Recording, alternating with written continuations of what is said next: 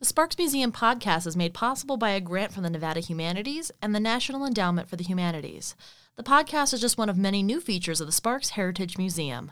To learn more, check out our social media channels or our website at www.sparksmuseum.org.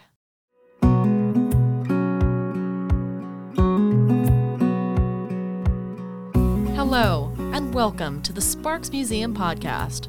I'm your host and the media manager for the Sparks Heritage Museum, Jessica Johnson. On September 29, 1982, Dr. Lawrence Davis founded Xtrax, a recording studio located in the industrial district of Sparks. In January 2000, the studio rebranded itself the Imirage Sound Lab. The studio has been host to a wide array of musical talent, both local and national, but dedicates 90% of its recording time to supporting local artists. Today on the podcast, I sit down with Tom Gordon, a Northern Nevada local, USC alumnus, and sound engineer and producer with Imirage, who has been working as head engineer for over two decades. Please welcome to the podcast, Mr. Tom Gordon. Thank you so much for coming on the podcast today. Thanks for the invite. First of all, I have to start by asking what, if any, personal connection do you have to the city of Sparks? Is there a favorite location or event in town that you particularly enjoy? Born and raised in Reno, obviously, I was coming to Sparks growing up. And actually, the fondest memory of Sparks is going to the general store at the Nugget with the family on many a Saturday evening to have the barbecued ribs. Oh, can't Yeah. beat that. That was a thing. that was a big thing.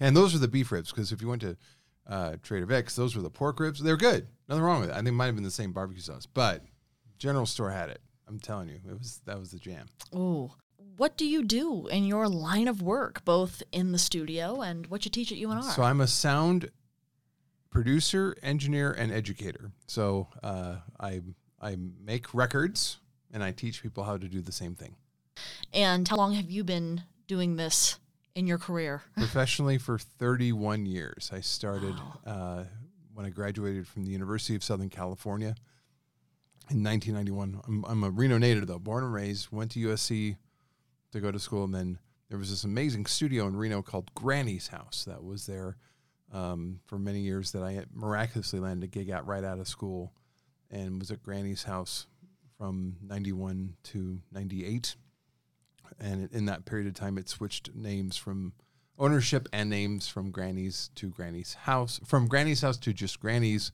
and then from Granny's to Sierra Sonics Recording Mansion. And we used to joke that was the that was the short name. The long name was Sierra Sonics Recording Mansion and Milli Vanilli Memorial Salad Bar. and uh, I was uh, head engineer when I was Sierra Sonics for two years, and then went freelance in '98 and. Uh, um, struck out on my own, and I had recorded at the studio in Sparks when I was in high school, when I was 15, called Axe Tracks over on Greg and Linda. Knowing that was a studio in the area, I kind of knocked on doors around town to see who needed engineering help. And same owner, Dr. Lawrence Davis, who was our engineer in 1985, remembered me and said, "Hey, if you think you can um, book the place, we'll put some money into remodeling it." And we spent most of 99 remodeling and basically end of 99 beginning of 2000 we reopened under the name imirage sound labs and i've been head engineer manager and head lead producer out of imirage um, since 2000 Wow. And where does that name come from, Imirage? uh, ironically it is uh, a name that dr davis im- uh, uh, invented for a friend who was inventing a perfume line Oh, and he said it's the word image and mirage squished together. I'm like, interesting. And at the time, when we still had terrestrial phone books, he was very keen to have a name for the studio that was going to be the letter A. So Of we're the first ones in the phone book, and uh, that's why Axe Tracks was called Axe Tracks first. And then then there was this recording technology called ADATs that came out, ADAT, and there was a studio in town that advertised as ADAT 24 track, so they were always above Axe Tracks. And Dr. Davis was like, "Mm, "We got to come up with something." And and we tried a whole different option, and we went back and forth for months, and then finally Dr. Davis walks in one day and says, "What about Imirage?" We're like, "It doesn't start with the letter A." I don't know, but it's this word I came up with for a friend's perfume that never got launched, and kind of like the word. I go, "It is a good word," and then almost immediately uh, phone books kind of vanished. So the need for the first in the phone book uh, uh, um, wasn't as important. Wow. Now tell me a little bit more about uh, Dr. Davis. Dr. Davis, the Rock and Doc, is the longest running commercial studio owner in the state of Nevada. Wow. He moved here from Minneapolis uh, in 1977, I believe, after getting his degree in chiropractic, and uh, started his chiropractic practice, which he now has has had an office over on uh, Moana forever, next to Mogul Mouse, Davis Chiropractic, and he actually had another one here on Sparks, on the corner of Prater and McCarran for many years too, and he wanted to record some of his songs and realized there's no studio here. I, I, I want to record songs. So he put together a partnership and they bought some gear and created a studio in downtown Reno first called Sunwood. That was open from 78 to 80. And it's where the West Street Market is now in downtown Reno, where that Greek restaurant is. And the, well, I guess the wine bar's still there, but there's a, a few other places I've gone through. And for those two years, uh, Dr. Davis had Sunwood there. And in 1980, that is where Lionel Richie and Diana Ross cut the vocals to Endless Love Oh, wow. because Diana was on contract with Bill Harrah performing at Harrah's. And if you were on contract, you couldn't leave town while you were doing your, your engagement. And of course, they had to have the song done immediately. So they flew up Lionel with the tapes, and the only commercial studio available then was was uh, Sunwood. So um, that partnership dissolved in 1980, 81. Dr. Davis took all of his toys out of Sunwood and found this location on the corner of Greg and Linda and Sparks. And there was actually a partner that had a video shop, which there was not many video people going on in 81, 82. So he split the space in half. The front half was Axtrax, the back half was a video spot. That video person ended up going somewhere else, and they expanded the whole place to be the studio.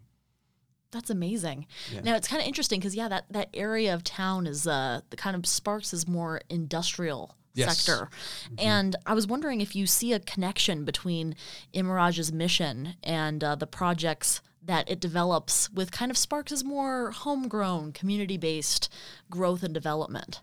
Well, two two angles to that answer. First off, like I said, it was at the corner of Greg and Linda, and I literally have a connection to the homegrown angle of that.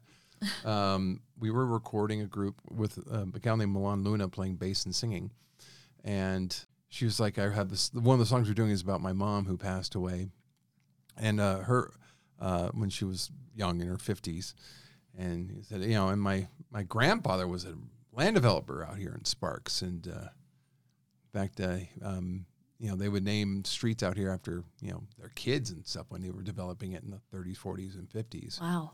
So my uncle is like he's named one of the streets are named after him. My mom's named after one of them. And so what's your what's your uncle's name? Goes, Greg.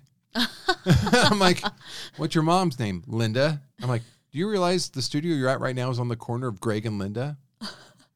And she's like, no. And we walked outside, and you're like, oh my god, Linda's my mom, and the song we're recording is about her. That is amazing. And sadly, Milan passed away from cancer before she turned 50, like three years later, uh, or four years later. So that was horrible. Uh, but I, she brought her uncle over to one of the sessions, and I got to meet Greg, and we took a picture underneath the intersection of Greg and Linda, oh my God, that's underneath the street sign. So, yeah, can't get more homespun than that, right? Oh, absolutely not. My wow, that's that's fantastic. Uh, Lazy Universe. That was the name of the band. That was the final name, Lazy Universe. So yeah, um, really remarkable musicians and, and good record and a lot of energy and spirit. The song she wrote for her mom was heavy Ooh, and, and and timely. So um, then, in terms of the vision of the spirit of the neighborhood, Dr. Davis has said since I went over there um, in 1999, which was the tail end of the grunge era, right? right. And at that time, we had this very um, strong mu- musical movement that was called the Seattle Sound Right. with the grunge movement. And Dr. Davis is like, you know, there's got to be a Reno sound. There's got to be a Spark sound. There's got to be, you know, a sound from this region.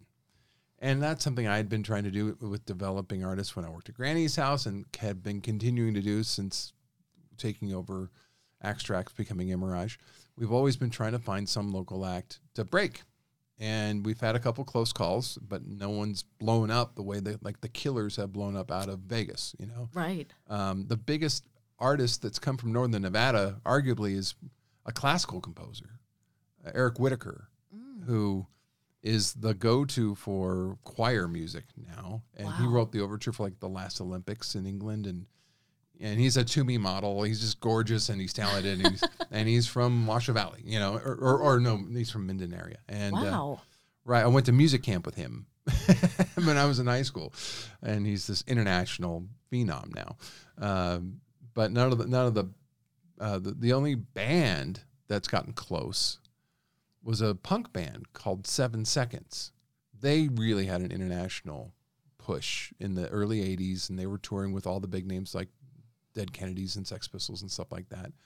And but now Kevin Seconds, the guy who started that band, lives in Sac. You know, kind of isn't here anymore. And um, the the biggest other musician I would say now is a jazz musician that came from here, a guy named Brian Landrus, who's a um, low brass, a low sax player. You know, bari sax, bass clarinet, bass flute. Lives in New York now and has his own little label and is in Downbeat magazine every year in the top ten lists of best players for those instruments. And so there are some staggering talent here. And I used to joke all the time we have an enormous amount of talent per capita in this market because so many people moved here in the 60s and 70s to be for the steady work of the house bands at the casinos, including the Nugget. Exactly. And uh, so that was way better than life on the road for a lot of people. They could settle down, have families, all that good stuff. So either those players are still in the area or they've had very talented offspring. So the amount of talent here is ridiculous. And and now UNR's draw with our music faculty brings even more of them here. It's it's pretty great. So for a, a market our size, we're very fortunate with the amount of talent that's come here for music. I was going to ask you about that actually. It's a perfect segue um, because of the rare opportunity that we find ourselves in being in this region of being an entertainment hub of sorts throughout the different decades. And even though that's kind of ebbed and flowed throughout the years, um, the fact still remains that we have these massive performance centers, um, people coming and touring all the time as you've seen it, could you tell us a little bit about the the history of music performances and, and recording in this area? Well, with touring, we have one distinct advantage amongst many disadvantages.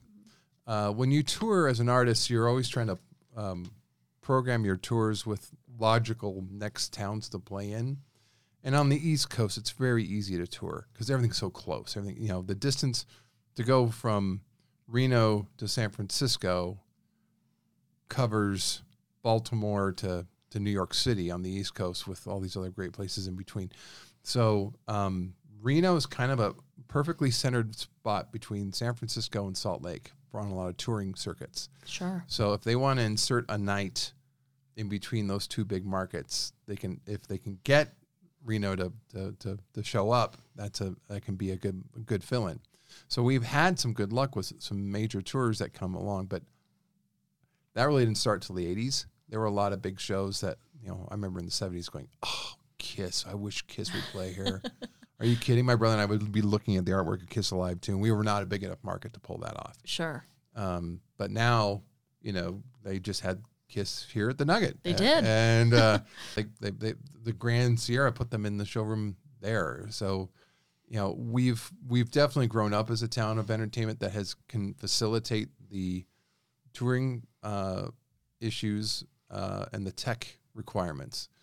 Because to tour with that equipment is not cheap, and some tours tour with their own, but a lot now will use whatever house sound there is. And for a long time, we didn't have the best facilities, and a lot of the local production teams have really upped the game. Uh, but you know, with with that's in terms of like concert, outdoor venue concerts, or, or um, hall concerts. Before that, when it was showroom stuff, when we were getting Rat Pack style artists, you know, the the Sammy Davis Juniors and stuff, that was the big appeal, especially um, the the Nugget showroom and Harrah's headline room was the intimacy of that because Sammy Davis or Rich Little or or Liberace were used to playing you know these bigger venues in lar- larger markets, but they liked the fact that they could see faces in the first five rows at these small rooms. And the owners, John Ascuaga or Bill Harrah, knew back then you had to treat your artists really well. So Bill, especially, would spoil the heck out of the artists that would come here Sure. and let them stay at the Harrah Mansion, let them pick out a car in the, in the car collection over here in Sparks and drive around. I remember, so my dad worked for Bill Harrah for many moons as a light person Wow. and told me not to do lights. So here I am, not doing lights. You're doing sound. I'm doing sound. exactly. See, problem solved. And uh, so, you know, I, I I I grew up in entertainment and visiting dad doing shows, um, and you know met Sammy Davis Jr. at a midnight screening of a film that he did for the crew at the Granada downtown. wow. Saw you know a, a, an advanced copy of Cannonball Run Two with Sammy, and um, yeah, Bill was like, "What do you need?" And I want you to, I because I going back to the Diana Ross story, they didn't want them to want to leave Reno while they were here. You know, no, let's. You want to go to the lake for the day? We'll we have a car. We'll take you up there. You know, if if you want to. Um, eat ice cream. Phyllis Diller used to go downtown to the Woolworths downtown and eat at the bar because when she's not dolled up, no one knew who she was. Wow. you know, and then it was a little getaway for these folks. Sure. And then my dad and I pulled up to Bill Cosby one day driving the Bugatti Royale from the collection. Oh my God. You roll down the window and Dale. And it's like, oh, hey, Bill. and I'm seven going, he knows my dad's name. what the hell? yeah. Uh, long before we knew what Bill turned into. But the, Sure. uh, um, yeah, uh, the 80s, there were a lot of things we didn't know about. So um, that, the, the showroom stuff started first in terms of establishing a des- destination place. And even Sinatra got it and bought the Calneva in Lake Tahoe for three years from 60 to 61 That's right. and and they would yeah, skirt the issue of gaming with that big room. So there's just enough uh, table games to fill half that room. exactly. So if then the, the Nevada inspectors were going to show up, they'd push them all to the California side, and the. Nevada inspectors going to put the California side, and but the shows that those three years, ooh, Frank's brought some folks up here. oh, absolutely. Yeah, and Mike Erdley of uh, Tanglewood, one of my colleagues in town, was fortunate enough to to get a collection of of of of, of, of, uh, some of the gear that came from the room there, and including one of Frank's microphones that he has at the studio now. And it's like, wow, that's lots of history there. Uh, and I got some stuff from the Harrah's showroom. Uh, and we actually we got a one piece out of the the Nugget showroom not too long ago at the university. So um, some of that gear is like when it gets old has no value, but some of it's kind of fun and cool and has vibe. So uh, that becomes lore, and you can say when you go when someone using it, oh, this was used by so and so doing so and so. So we have a, a showroom piano from Harrah's at our studio. My dad got in the seventies. Oh, that's amazing. Yeah, and then we ended up renting it to El Dorado a couple times too. So you know, Ray Charles has played on it. Jerry Lee Lewis broke eight keys on it. Oh, Uh, so, you know, that's vibe. And Yeah. when you go into really, I get to play a piano that Jerry Lee Lewis broke. I'm in. oh my gosh. No, and, and having been in Imirage as Yeah. well, in many ways, it itself is a museum. right. And I was going to ask you about that actually. Um, in what ways would you equate a studio to a museum? And can you tell us about? I mean, that right there, coming from Harrah's, that that piano is amazing. But can you tell us about maybe one or two mementos or treasures that you you Sure. have proudly on display? Absolutely. and and you know, when it comes to recording studios as museums, especially a lot of the vintage gear, they not only do they become hollowed ground because of certain people may have used it, but they just have a tone that a lot of people now spe- spend unbelievable money for. Yeah. There are microphones that were used by Sinatra and the Beatles, and it, and it's the same make and model. It's not the actual ones they used that that were maybe a grand or two back then are going for twenty thousand dollars a microphone now hmm. because the tubes that are in them you can't make anymore. There's mercury inside them. People would die trying to make these tubes again. Sure. So you can't get that sound anymore. So try and find working ones out there in the world. eBay has just shot all of these through the roof. Um, so it's uh, uh, so some of the some of the, the the the key pieces in recording studios that have that kind of appeal are these kind of vintage items that can't be replaced. Uh, uh, so and we have a couple nice pieces like that. One is a microphone that isn't a huge monetary value, but we got it from Ray Parker Jr. And it was uh, an AKG The Tube, which is the kid brother of one of these Oh My God microphones I mentioned, the C12. But it was used by Ray Parker Jr. to record the vocals the Ghostbusters with. And sonically, what does that mean? Nothing. Vibe, everything. Yeah. People fight over who gets to use the Ghostbusters mic. And I'm like, uh, really? It's that important to you? Okay, fine. You're welcome. Yeah. So, uh, and then we have a, a two track reel to reel machine that apparently was purchased from uh, Steely Dan. I wish I knew which albums. Sure. Uh, but uh, yeah, anything with Steely Dan because they are the, the the the final word in production quality. They, they they those guys are the most anal retentive guys ever on- to make records. So the fact that it it it, it got under the limbo stick of their quality control, that that says something. Uh, and then we have a two inch twenty four track machine, which is uh, uh, where there's actually 24 individual lanes to record 24 individual instruments. That used to belong to David Stewart of the Eurythmics, the guitar player, writer of the Eurythmics. So it was their demo machine. Annie Lennox is sang on it. That's all I need to know. Yeah. Done. uh, what else do we have? We ha- we have um uh, one of the channels from the original console that was from Sunwood in the early days of Axtrax, We've taken eight of those channels and made what we call a sidecar, which is a a, a side little mini console with just eight of the channel strips. And the channel that Lionel cut his vocal for Endless Love is one of the channels we have there. Sonically, again, nothing, vibe, everything. Uh, but one fun piece is we have a, a collection of these old ribbon microphones from World War II era and a little after.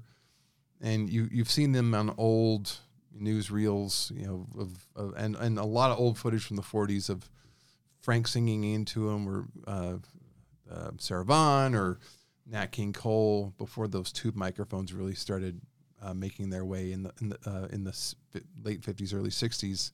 In the 40s, a lot of these ribbon microphones were the way they went. And then they often would put the badge of the of the radio station on top, an NBC or CBS badge on top of it. right. Yeah. Or there was another one that was kind of a pill shaped. The RCA's 44s or the 77s, and this um, this the the pill shaped one, the the 77, ended up being like the go to broadcast microphone. So you'd see that microphone on a lot of desks on talk shows. So the the early years of the Tonight Show with Johnny Carson had one of those, and when Letterman first started, just as as an homage, he had one on his desk, and then Larry King Live had one on his desk all the way until the end. And it wasn't working; it was just a prop because they had better gear. yeah. But you know, it's like, oh, I recognize that pill-shaped '77.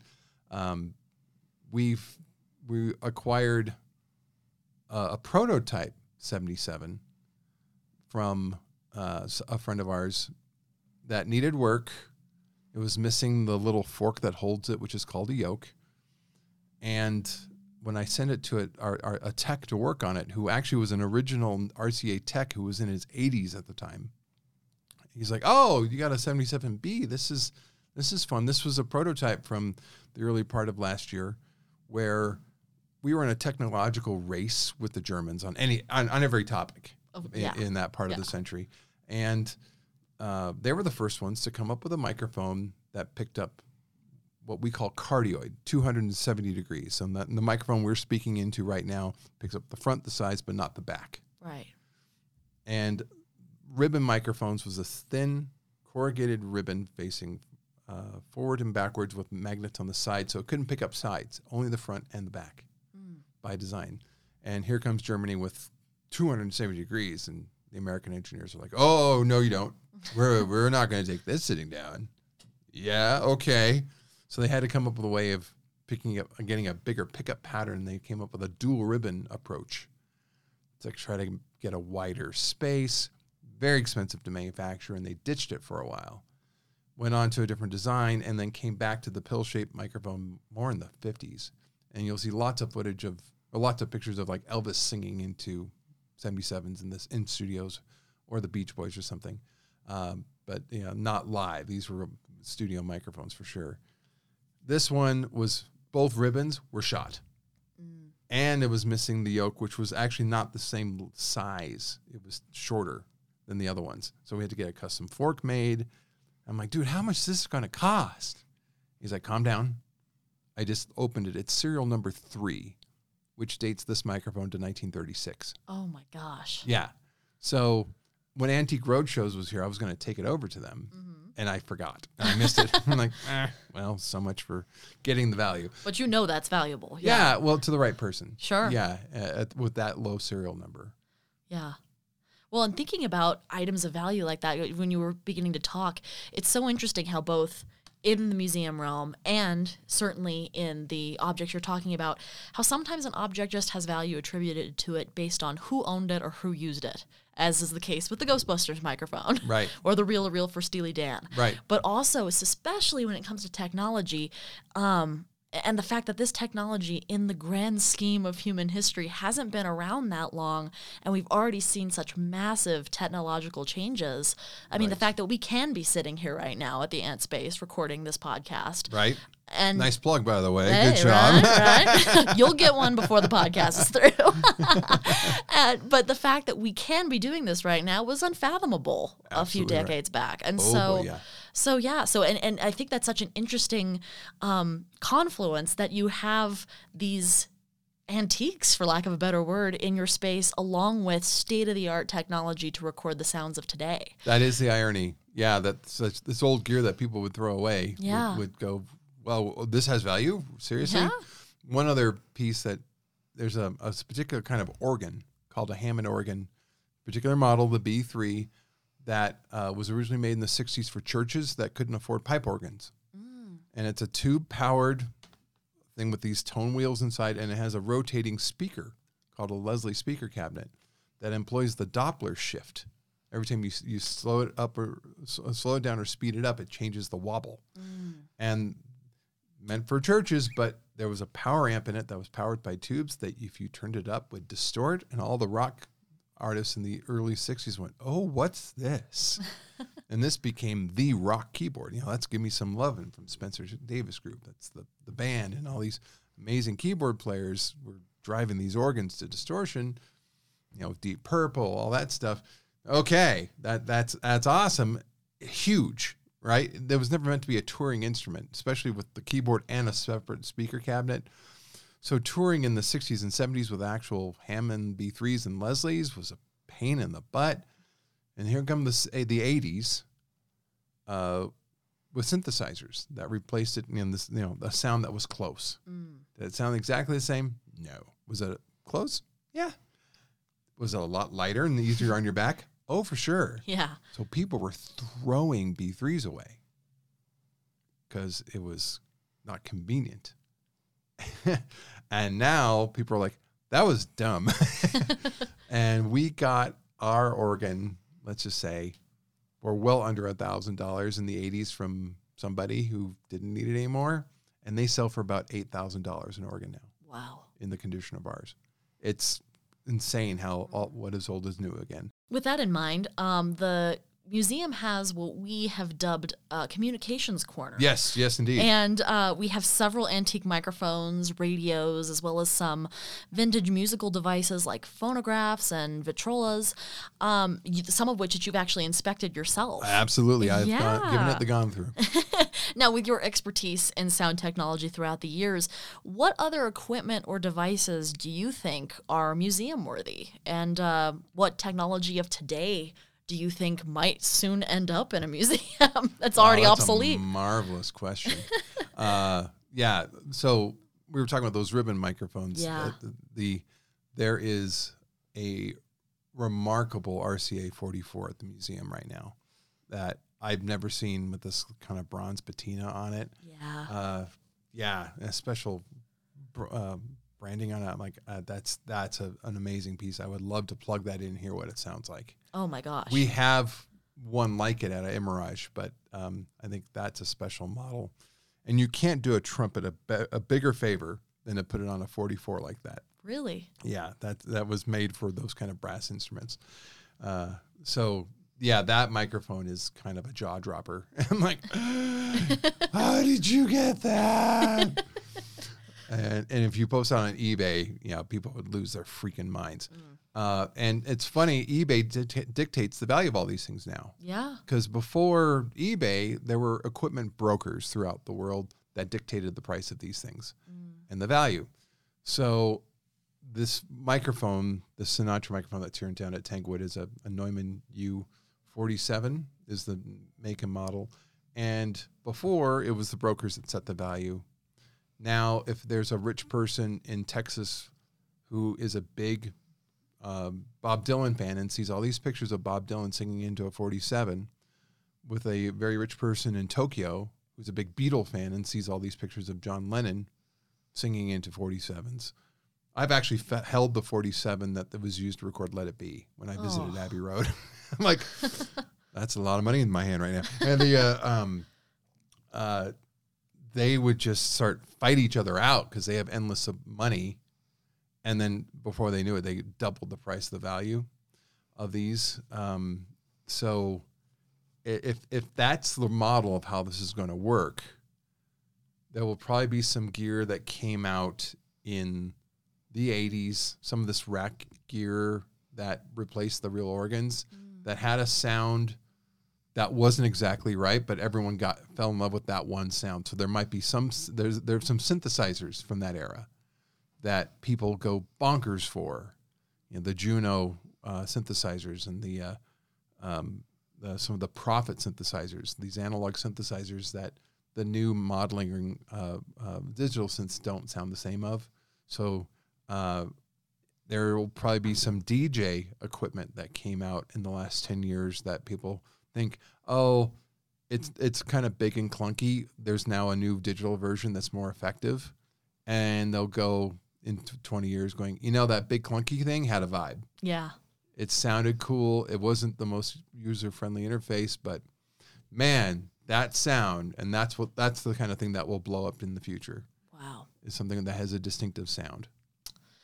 Hence why vinyl came back and why, dare I say it, cassettes are coming back. Well, like you said, everything old is new again. Yeah, exactly. exactly. Speaking of new again, um, what kind of work is being done at Imirage today? Ah, uh, I'm in the middle of 12 albums there, Wow. and I have two second engineers are are uh, in the middle of a couple projects as well. There's a funk group called The Exchange that just did uh, a tracking thing for uh, a, an independent label there that my second engineers did. Um, I just wrapped a feature film called Desert Shadows. They're doing uh, mixing the film there. Um, so we do we do like eighty percent music, ten percent film, and the rest is like restoration, maybe some radio work. It's, but it's, yeah, it's uh, mostly music. Uh, then uh, a handful of, of, of local artists recording their their own projects. But we've done uh, since I've been there, uh, uh, basically starting around January 2000 we have a collection of CDs in the lobby of all the albums that I've produced out of there, and we're around 250. Wow. And now add another probably 30% to that of digital release only that didn't have any physical product.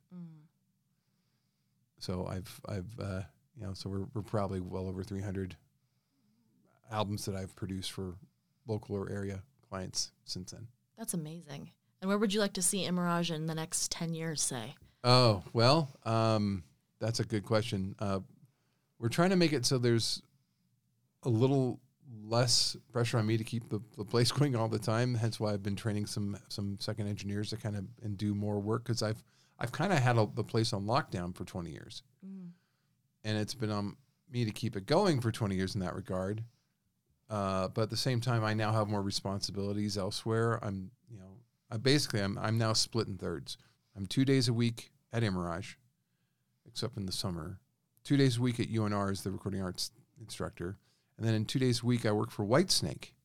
Uh, I'm there, one of their um, staff engineer producers at their own facility in, in, in, South Reno. So um, I wanted to be the room to be able to keep going if I'm at UNR or working with Whitesnake. So because there's big time commitments on all of these. Of course, yeah. Yeah, so having it where there's more engineers working out of Mirage, because what's a huge trend now is people, and I teach this. I'm kind of training my own competition in a way. Yeah. Um, you don't need a room like Granny's house anymore to record an album. There was a day that was your only option because the big analog tape machines and the analog consoles cost a fortune.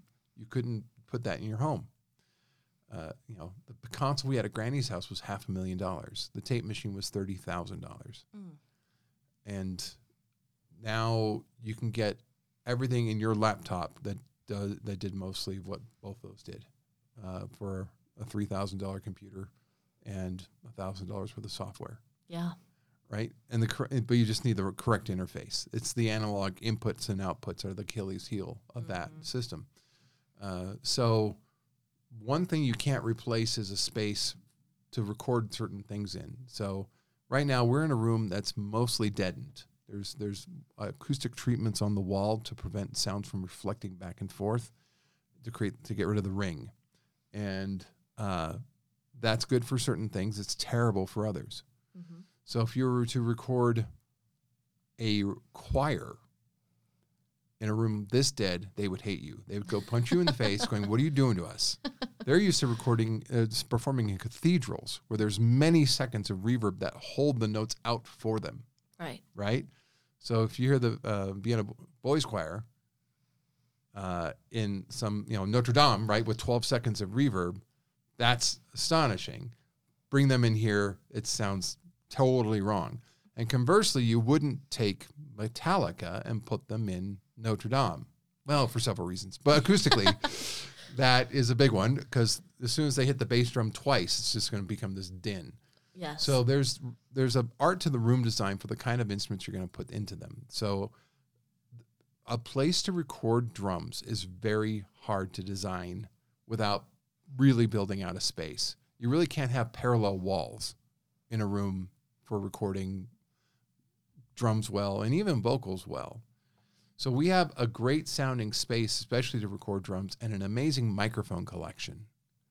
So having more engineers who are familiar with our room that can record stuff like the Hammond organ, the drums, all these things that they can't fit in their home studio, and then take the tracks home and do their post production. That's kind of what we're kind of trying to move towards facilitating more, having more engineers ha- understand and be have accessibility to the space rather than me hogging it. and I mean, it sounds like your dance card is pretty full, Yeah. um, and that you aren't, Been, you, I've been working 80 to 90 hour weeks for 31 years. ooh, and that you aren't uh, wanting for for work. But if there was a listener that was interested in recording with Imirage, how would they go about doing that? Right. Um, so best way is to uh, actually reach me by email. If I'm available, cool. If not, I can I can work with uh, to land you with one of our two second engineers, Mike or Alex, um, in the near future. So the my email address is tom at inspired dash not an underscore but a hyphen amateur.com and that's my production company inspired amateur productions Excellent. because there's nothing more dangerous than the inspired amateur Ah, very nice. Now, to end this podcast, I'm going to ask you what I call the big three questions. These are the questions. no i don't play basketball Oh, okay. Well, then now we're down to two we're down to two. I ask, for those who don't know i'm six eight. so uh, that, did, i'm sorry did that sound rehearsed oh yeah. so the first question is, uh, what sparks you about Sparks? What do you think makes it an intriguing place to live, work, or visit? so it, it's a bit of a dichotomy. Uh, obviously, when, they built the studio, it was a little more cost effective to put a business there than than Reno. I wasn't there for that decision, but I know that was the case. Um, it's really quiet for what we do, you know, and, and this is very common for recording studios in cities like LA or New York, where they're built in a building that's hidden because you really don't advertise. You have that kind of, that kind of gear hiding there, so we just vanish perfectly. And there were some other studios in the same neighborhood for a while, for a while for the same reason, and you know, an industrial area that was like, okay, no one bugs us, and it's awesome. I, you know, I, I, I don't want to jinx anything, but you know, we've we've been very fortunate with the security out there, and if there was ever a, an issue with a false alarm, you know, Sparks PD was on it. That's amazing. Um, and uh, before I could answer the phone, they showed up. I'm like, "Are you charging us?" Damn it! I should have picked that up sooner. Anyway, the uh, um, and then it, it was it was nice when I had like get accommodations for clients coming to town. Five minutes from the airport. Hello, yeah. easy. That was a, that was an easy one, and getting them a room at the Nugget usually worked out really well. Um, and I liked being that close to the Nugget for for for a few reasons, for shows and meals and stuff like that from from the studio. Um, plus, oh oh, the big history is little known fact about the Harrah's Automobile Museum, the original location in Sparks, which is a stone's throw from the studio. For you Rush fans out there, there's a song called uh, Red Barchetta. And when Rush would play here in the 70s, the drummer, Neil Peart, my hero, the guy I, the reason I do what I do, would love coming to see the Ar- Harrah's Automobile collection out there and, um, and wrote a song about one of the cars, Red Barchetta, which was a Ferrari Barchetta that was there. And when he came back in 97 uh, on a motorcycle tour, he saw the new museum, which is very nice, but uh, one tenth the size of the original. Sure. And he's like, and the and the Barchetta was gonna. And I was reading his book where he explained all this. I'm like, the red Barchetta was in Reno in Sparks, a mile away from my studio this whole time. If I knew that growing up, I would have been camping. Oh, of course. at that museum. So you know, great history there, and huge nerd factor for Sparks history there. Um, so every time I have a client come in town, I'm like, "Are you are you a Rush fan?" They're like, "Yeah." Oh, I gotta show you something. Yeah. No way. it's in the book. And the book's in the lobby at the studio, so they can. I'm not making it up. See, it's right there. um, uh, now, obviously, there there are you know there's no place is perfect, and the the the, the biggest downside has been the flooding. Mm. We're right in the floodplain, and I'm I, I was told by someone who took the tour with the museum recently they're finally doing something about clearing up the water downstream from us. So hopefully we won't be dealing with the floods again. But that that Mm. we've had to you know sandbag Ooh, like three five times since I've been there. God. And And- the, the amount of equipment and Yeah. electricity in there. Yeah, Yeah. no. Uh, and Dr. Davis was there for the flood in '97. Mm. Uh, but one thing, whoever the, the, the developers were, my, my my my hats off to them because our building is like a foot higher than any other building on that street or in the neighborhood. Oh, wow. So even in the hundred year flood, where everyone was actually getting water in the building, we it came to the front door at our at our building and didn't come in. oh, that's great. So, yay! Knock on wood that that continues. yeah, exactly. And um, what is your favorite either personal memory of Sparks or if you have a favorite historical story? Um, anything that you can think of? Uh, well, uh, hmm. uh, coming up, growing up here, obviously, Bertha and Tina was a big part of the family uh, outings, and remember seeing Bertha and Tina open for a few acts at the showroom, and we went to the house to see them in in the the Elephant House yep. and seeing the only elephant crosswalk in the world. That was pretty amazing. and I was actually at the Nevada Day Parade where um, Bertha killed a dog Oh, she, she it, it, they, they spooked her so wow. she had to get therapy too uh, and what they ended up doing is having a dog in the elephant house with them so they got used to Oh, having them around good. but uh, yeah Ooh, some innocent bystander um, lost a dog that day wow. and because it, it just hit bertha the wrong way well, dog versus elephant. yeah Elephant wins every time. yeah Ooh. are odd times um, and then there's always uh, i still have one of the little golden rooster pamphlets oh, because that story is just too insane not to keep yeah. and I took a lot of clients over there and see this chunk of gold shaped like a rooster. We're the people dumb enough to do that. Yeah. And lastly, um, kind of spoke about this in terms of what is museum worthy, but Yeah. I was wondering if there was any item that you personally own or are aware about um, that you think belongs in a museum or specifically the Sparks Museum. Uh, Well, and you the, have the, the golden rooster for one. would really make sense in the Sparks Museum. Oh, absolutely. Um, I know of various things in people's private collections that I actually can't divulge that would really need to belong in museums, but they're like, nope, that's mine. I'm like, oh, sure. yeah, Yeah. Understand. yep. um, uh, man, that's a that's a tough one because yeah, there's a lot of things that people would consider museum worthy at our at our studio that um yeah, that's a that's a tough one.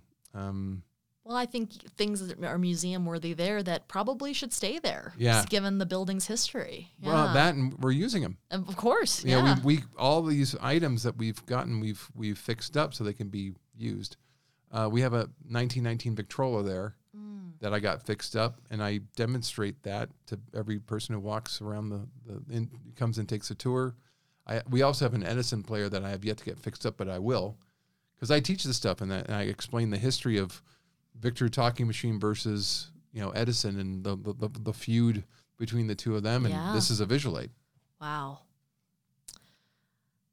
And boy, there are other items, but I just no, you either I can't pro- talk about them or I can't. Yeah, provided a wealth of information today. Thank you so much for coming on the podcast. absolutely. Hopefully, I didn't talk your ear off. Oh, no. And this is all very interesting information. And thank you so much for sharing so much about Imirage. And uh, Oh, good oh, luck. oh, Oh, yes. wait, wait. So Imirage is about to turn 40. Oh, my gosh. it's the longest running commercial recording studio in the state. It opened September 29th, 1982. And we are having its 40th birthday, September 29th, uh, 2022. And we're, so there'll be some event that we're, we're, we're still developing right now. Uh, that'll be a Thursday night. There'll be, we're going to be informing the masses. Wonderful. So, a rare opportunity to come see the facility for those who aren't musicians who are like, wow, that sounds like a cool place. Too bad I can't, you know, I don't play an instrument. Well, here's your chance to actually come see it without having to book studio time. That's amazing. Thank you so much for sharing that. And uh, hopefully, we see a lot more from Imirage in the next decade. Yeah, indeed. yeah.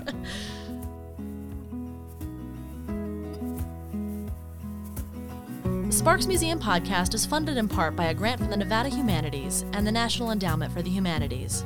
It is produced and recorded at the podcast recording studio at Sparks' own AntSpace Co-working Entrepreneurial Hub, a place for entrepreneurs, made by entrepreneurs.